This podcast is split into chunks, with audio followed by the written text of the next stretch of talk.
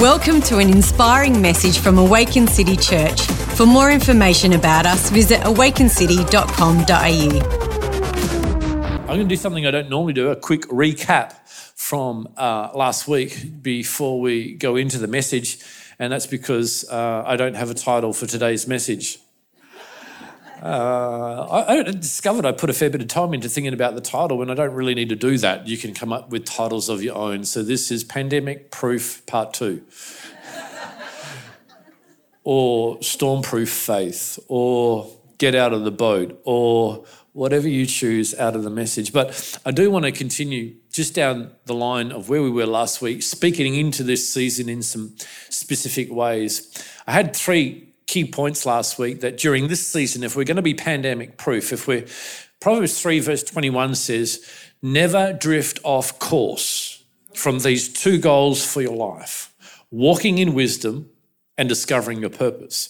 It's possible to drift off course, especially in seasons like we are right now, because many people are choosing fear instead of faith. And we looked at the fact last week that there's three choices we're going to make if we're going to walk in wisdom. And that is number one, we've got to choose faith over fear. Number two, purpose over politics. And number three, convictions over conspiracy.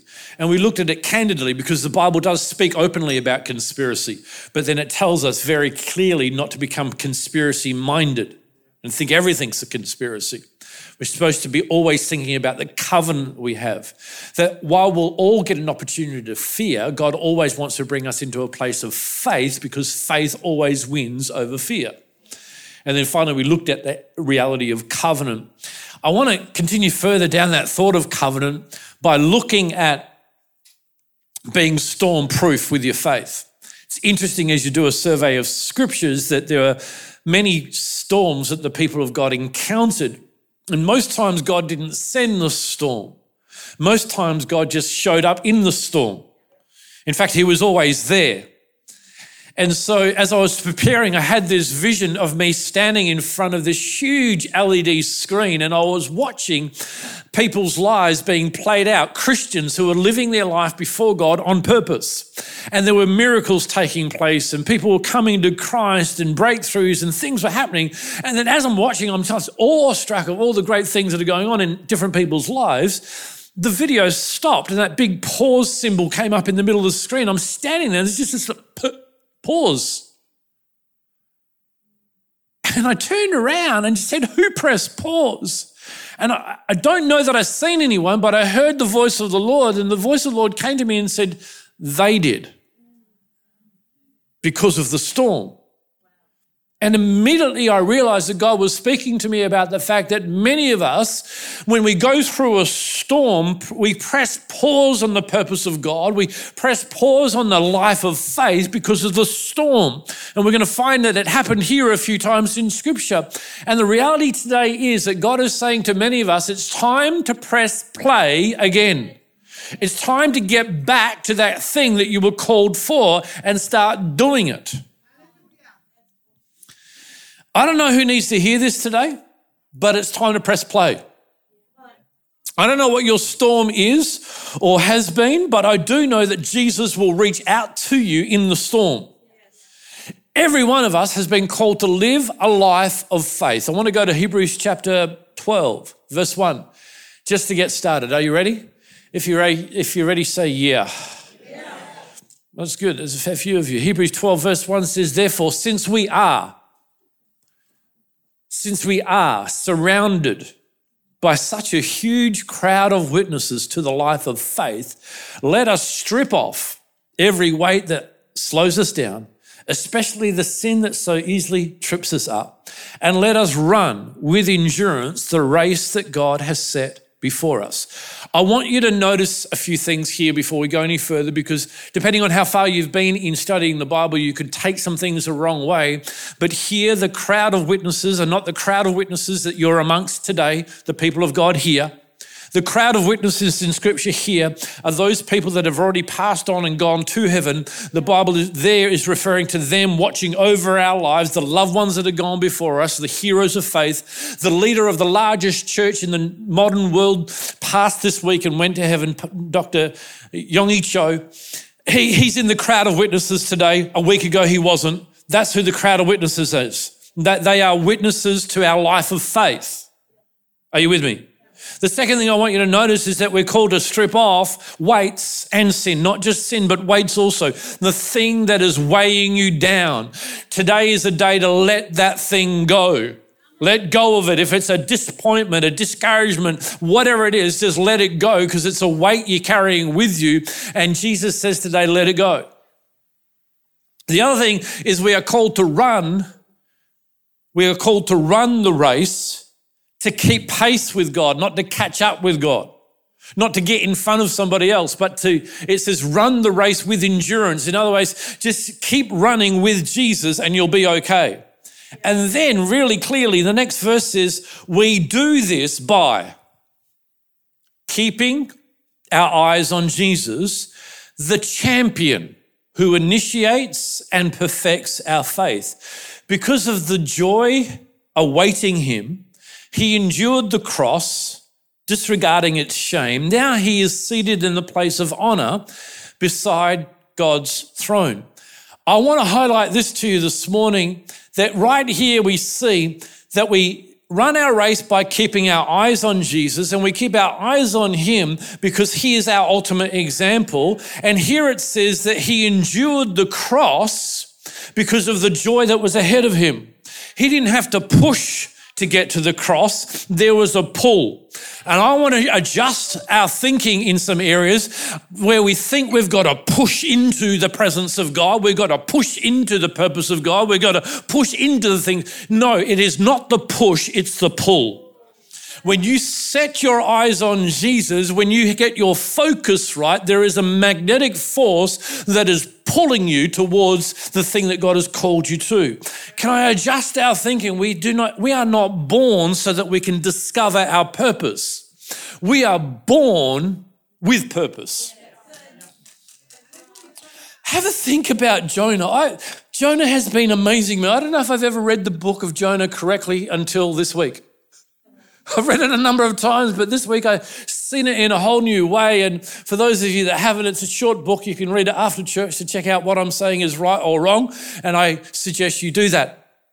But if you think about Jonah, he was supposed to go to Nineveh to deliver a message and he didn't want to go to Nineveh. So he got on a boat to go to Tarshish. And, and so when he gets on the boat to go to Tarshish, uh, a storm comes and hits the boat and everyone on the boat are unbelievers. And, and they work out finally that it's because of this believer who's running away from God that they're having a storm and they chuck him out of his boat into the ocean. And God arranged a whale to grab him. And then Jonah finds himself in the belly of the whale and he prays to God. And even in the belly of a whale, God answers prayer. Oh, I don't know what mud you're in right now. I don't know what hole you're in right now, what dark place you're in right now. But you got to know you can pray from anywhere and the God of heaven will hear you. And there God hears him and gets the whale to deliver him to the beach where he's supposed to be. Listen, Jonah was running away from the purpose of God. Jonah, Jonah was running away from the divine call. God gets him delivered to the to place he's got to go. Reluctantly, Jonah delivers the message. 120,000 people in that city hear the message and turn to God. God was going to wipe them out. And the Bible says that God changed his mind. God changed his mind because the people changed their attitude. Do you know if you change your attitude, you can get God to change his mind? and at the end of that, you think you would think that Jonah would just like celebrate, go, "Oh, thank you, God, for being gracious." No, he gets ticked off, like really ticked. He gets angry, and God has a conversation with angry Jonah, and, and he says to angry Jonah, "Jonah, do you think this is right? Your attitude right now? Do you, do you have a right to be angry?" And Jonah says, "Yeah, God, I do." It's like he gives me hope. He really gives me hope. Jonah, I wonder what his story would have looked like if he had not lost his focus. In that storm, Jonah was thrown out of the boat. But I want to have a look at a different storm in Matthew chapter 14. A storm that the disciples went through I'm going to read it to you because it's my belief that you don't read enough scripture. And so I'm not going to skip through for the sake of time. I'm going to read the whole lot. Because for some of you, this is the most scripture you're going to get all week, and that is sad. It went really quiet because I just told the truth. Jesus help me. Verse 22 of Matthew chapter 14. This is how it reads. Immediately after this, Jesus insisted that his disciples get back into the boat and cross to the other side of the lake while he sent the people home. After sending them home, he went up into the hills by himself to pray. Night fell while he was there alone. Meanwhile, the disciples were in trouble far away from land, for a strong wind had risen and they were fighting heavy waves. About three o'clock in the morning, Jesus came toward them walking on the water. When the disciples saw him walking on the water, they were terrified. In their fear, they cried out, It's a ghost.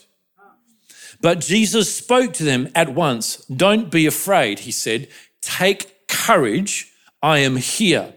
Then Peter called to him, Lord, if it's really you, tell me to come to you walking on the water. Yes, come, Jesus said. Don't you like Jesus? Sure, it's me. Come. So Peter went over the side of the boat and walked on the water toward Jesus. But when he saw the strong wind and waves, he was terrified and began to sink. Save me, Lord, he shouted. Jesus immediately reached out and grabbed him. You have so little faith. Jesus said, Why did you doubt me? When they climbed back into the boat, the wind stopped. Then the disciples worshipped him. You really are the Son of God, they exclaimed. Can I take a few thoughts from this passage of Scripture and deliver them to you today in the most respectful and honoring way possible. Number one, if you don't step out of your boat, God will see to it that you get thrown out of your boat. Jonah was thrown out of his boat. In fact, if you go and read the story again, as soon as the storm hit and the captain of the boat came to him, Jonah was the one that said to the captain, Throw me out the boat. But the captain wouldn't do it. He got his sailors to start rowing to the shore, and after they tried to row to the shore and beat against the storm, they finally went, God, what are we going to do? To ask your God, tell us what to do. And God said the second time, throw him out the boat. If you don't step out of the boat, you'll get thrown out of the boat. Either way, you're going to find yourself out of the boat. The boat is the place of comfort. The boat is the place of security. The boat is the thing that you are relying upon that you should not be relying upon. Both Jonah and Peter wanted to stay secure in the boat. But God says you've got to get out of the boat so that you can get into a place of faith. Listen, many people have shrunk back from a place of faith because the conditions aren't right. We don't know what's next. I have news for you. Faith starts where the unknown begins. Faith is not a situation that we know what's going on. Faith is actually that act of stepping out into the unknown. And when you do that, things come into proper perspective. As I look at this portion, yeah, go ahead, you can respond that way. That'll help me and help others. Storms obscure your vision. Here's the disciples. They've spent three years with Jesus. They've had dinners with him. They've seen miracles. They've seen a whole bunch of things. He comes to them in the middle of the storm, and all of a sudden they say, Oh, it's a ghost. You've got to know that storms are designed to obscure your vision, but faith restores vision. Jesus told the disciples to take courage. Storms create fear, and Jesus said it's time to take courage. Listen, I don't know who I'm speaking to today, but the one thing you need to take away from today is courage. Courage is something you take. It doesn't just show up, you got to grab hold of it. You got to say, I am going to do this thing. I am bigger than this giant. I'm bigger than this mountain. I'm bigger than this storm. I'm bigger than this financial pressure. I'm bigger than this challenge in the relationship. I'm bigger than the environment that's around about me. Courage is something you've got to st- take. Peter stepped out before he could see. He said, Jesus, if it is you, so he still couldn't see clearly. His vision was obscured. Here is a person he was familiar with but could no longer see in the right way. And it was when he stepped out of the boat that he seen Jesus. The worst thing you can do in a storm is stay in the boat. It was safe in the boat. It was the comfort zone. Faith starts when you step into the unknown. The storm didn't stop when Jesus grabbed Peter's hand. Did you notice that when, you, when we read through that? The storm did not stop when Jesus grabbed his hand. The storm stopped when they got back in the boat. Jesus wants to take you back into the boat, but he first wants to walk through the storm with you so that you can understand that it's not about a storm proof boat, it's about a storm proof person. You're going to become a storm proof person. He wants you to know that you're storm proof, you're able to get through.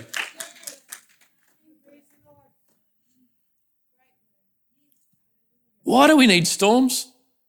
Like I, I don't know about you, but I, I want 25 degrees, blue skies, and sun. Anyone with me? Like you can take it up to 28 if you like, but somewhere between that zone would just be really good. And just keep it there. I, I could live with it 365 days of the year. You wouldn't have to change it. We've got some stuff going at home at the moment with a leak in the laundry, and uh, for lack of time, I just say I've got a gas heater, patio heater operating in my laundry to help dry it out.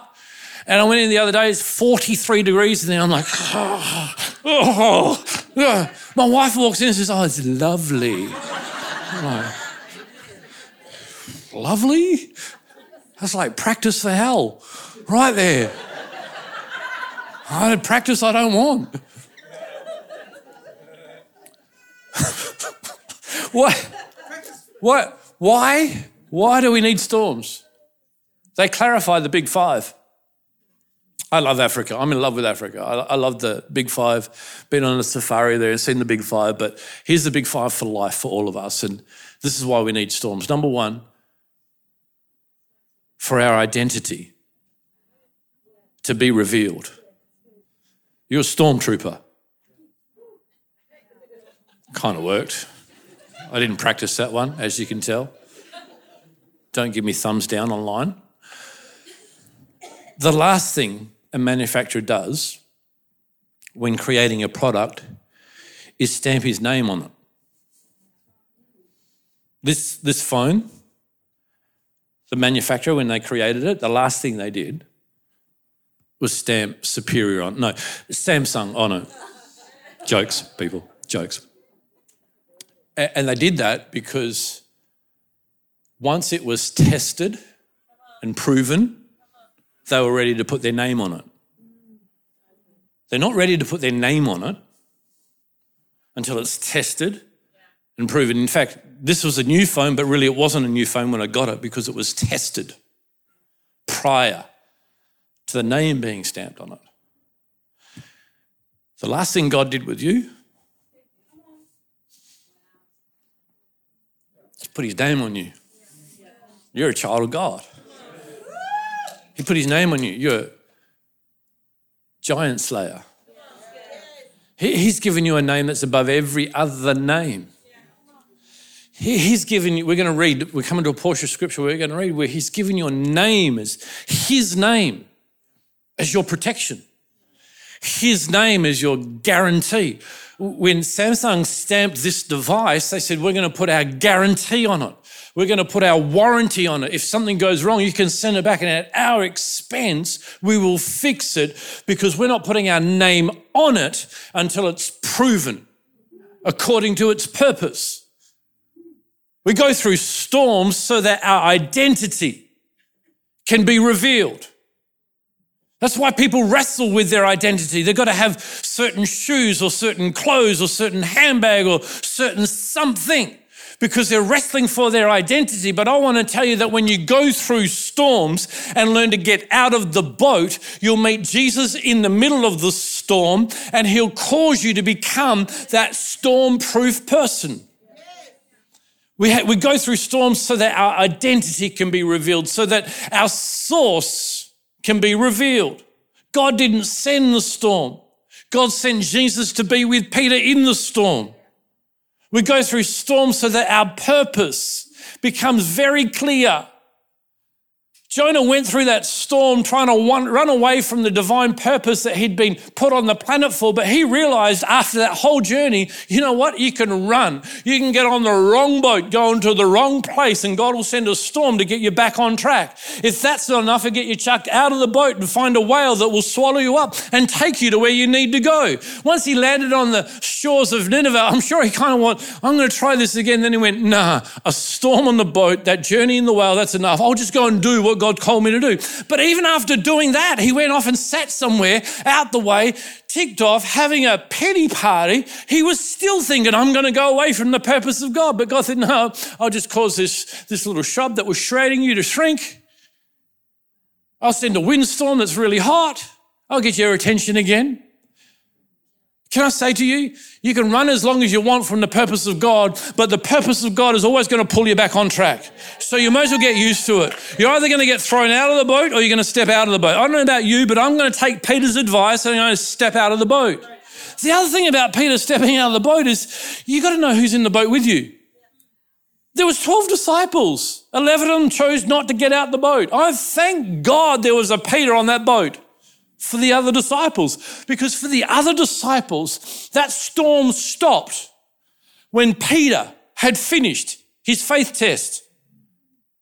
And you might think that your life of faith, the Bible says that there are witnesses to this life of faith, the crowd in heaven and the crowd on earth. You know what? Some of us are going to bring peace to somebody else's storm when we get out of our boat.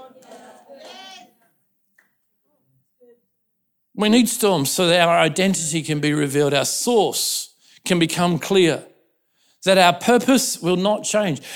Peter did not know his potential until he stepped out of the boat. Listen, you're not going to know your potential until you get out of that place of comfort.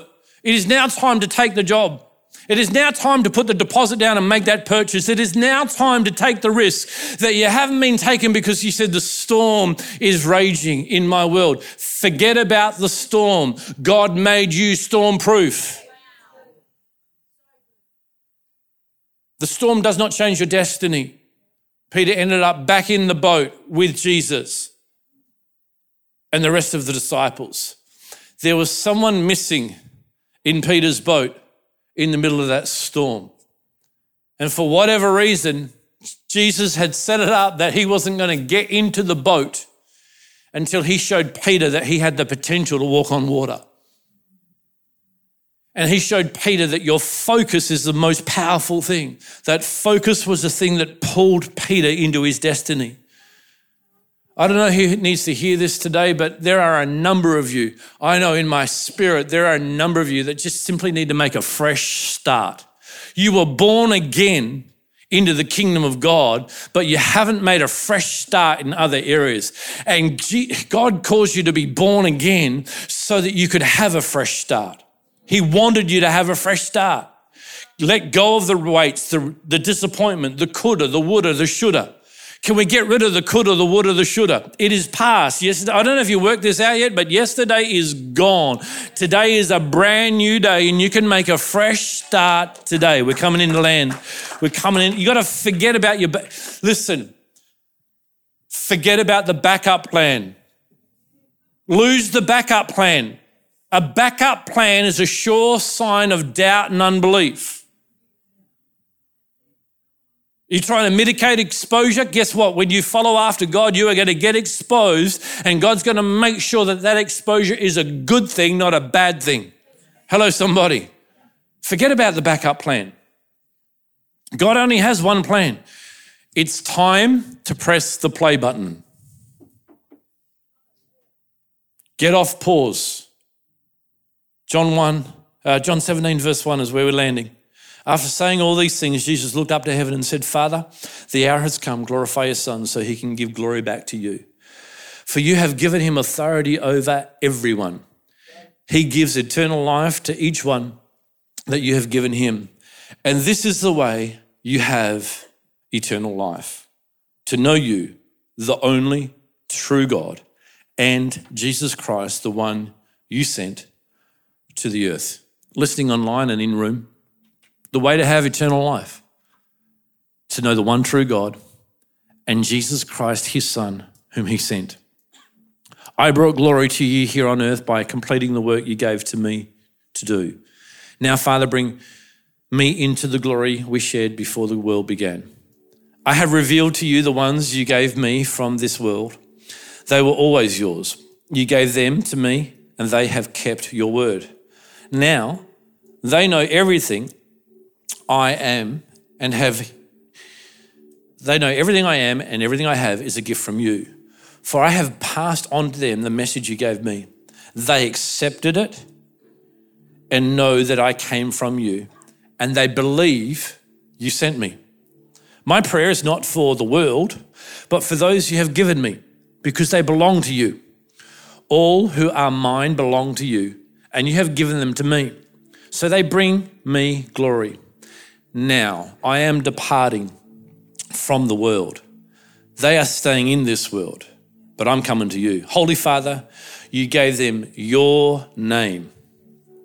Now protect them by the power of your name so that they will be united just as we are. You've been given the name as protection. You've been given the name as proof of promise. It's time to get out of the boat. I don't know what your boat is, but it's time to get out. Maybe you've been holding on to some things that are pre Christ, just in case. Let go of the just in case and take hold of the one true God. You've been holding on to this scenario, just in case, let go and let God pull you forward. trying to push your way into the purpose of God, you don't need to push. You just got to have a look at the way you were designed. God called you a healer, you're a healer. God called you a soul winner, you're a soul winner. He called you a housekeeper, you're a housekeeper. He called you a shepherd, you're a shepherd. It's going to come to pass. Just get out of the boat and walk in it. Father, I thank you right now that when the storm hits, you are calling us to step out of the boat. That when you send us in a certain direction, no matter how hard we try to go in a different direction, you've got storms, you've got whales, you've got boats, you've got sailors you can use. And so, God, today, we do come to that place of surrender where we realize that you are Jireh, you are the provider, you are the person of provision, and you are the place of provision. So, God, I thank you for every single person under the sound of my voice today that hearing you speak, press play again. In Jesus' name. Amen. Amen. Thanks for listening to this message. We hope it has blessed you. If you would like to find out more about Awaken City Church, visit awakencity.com.au.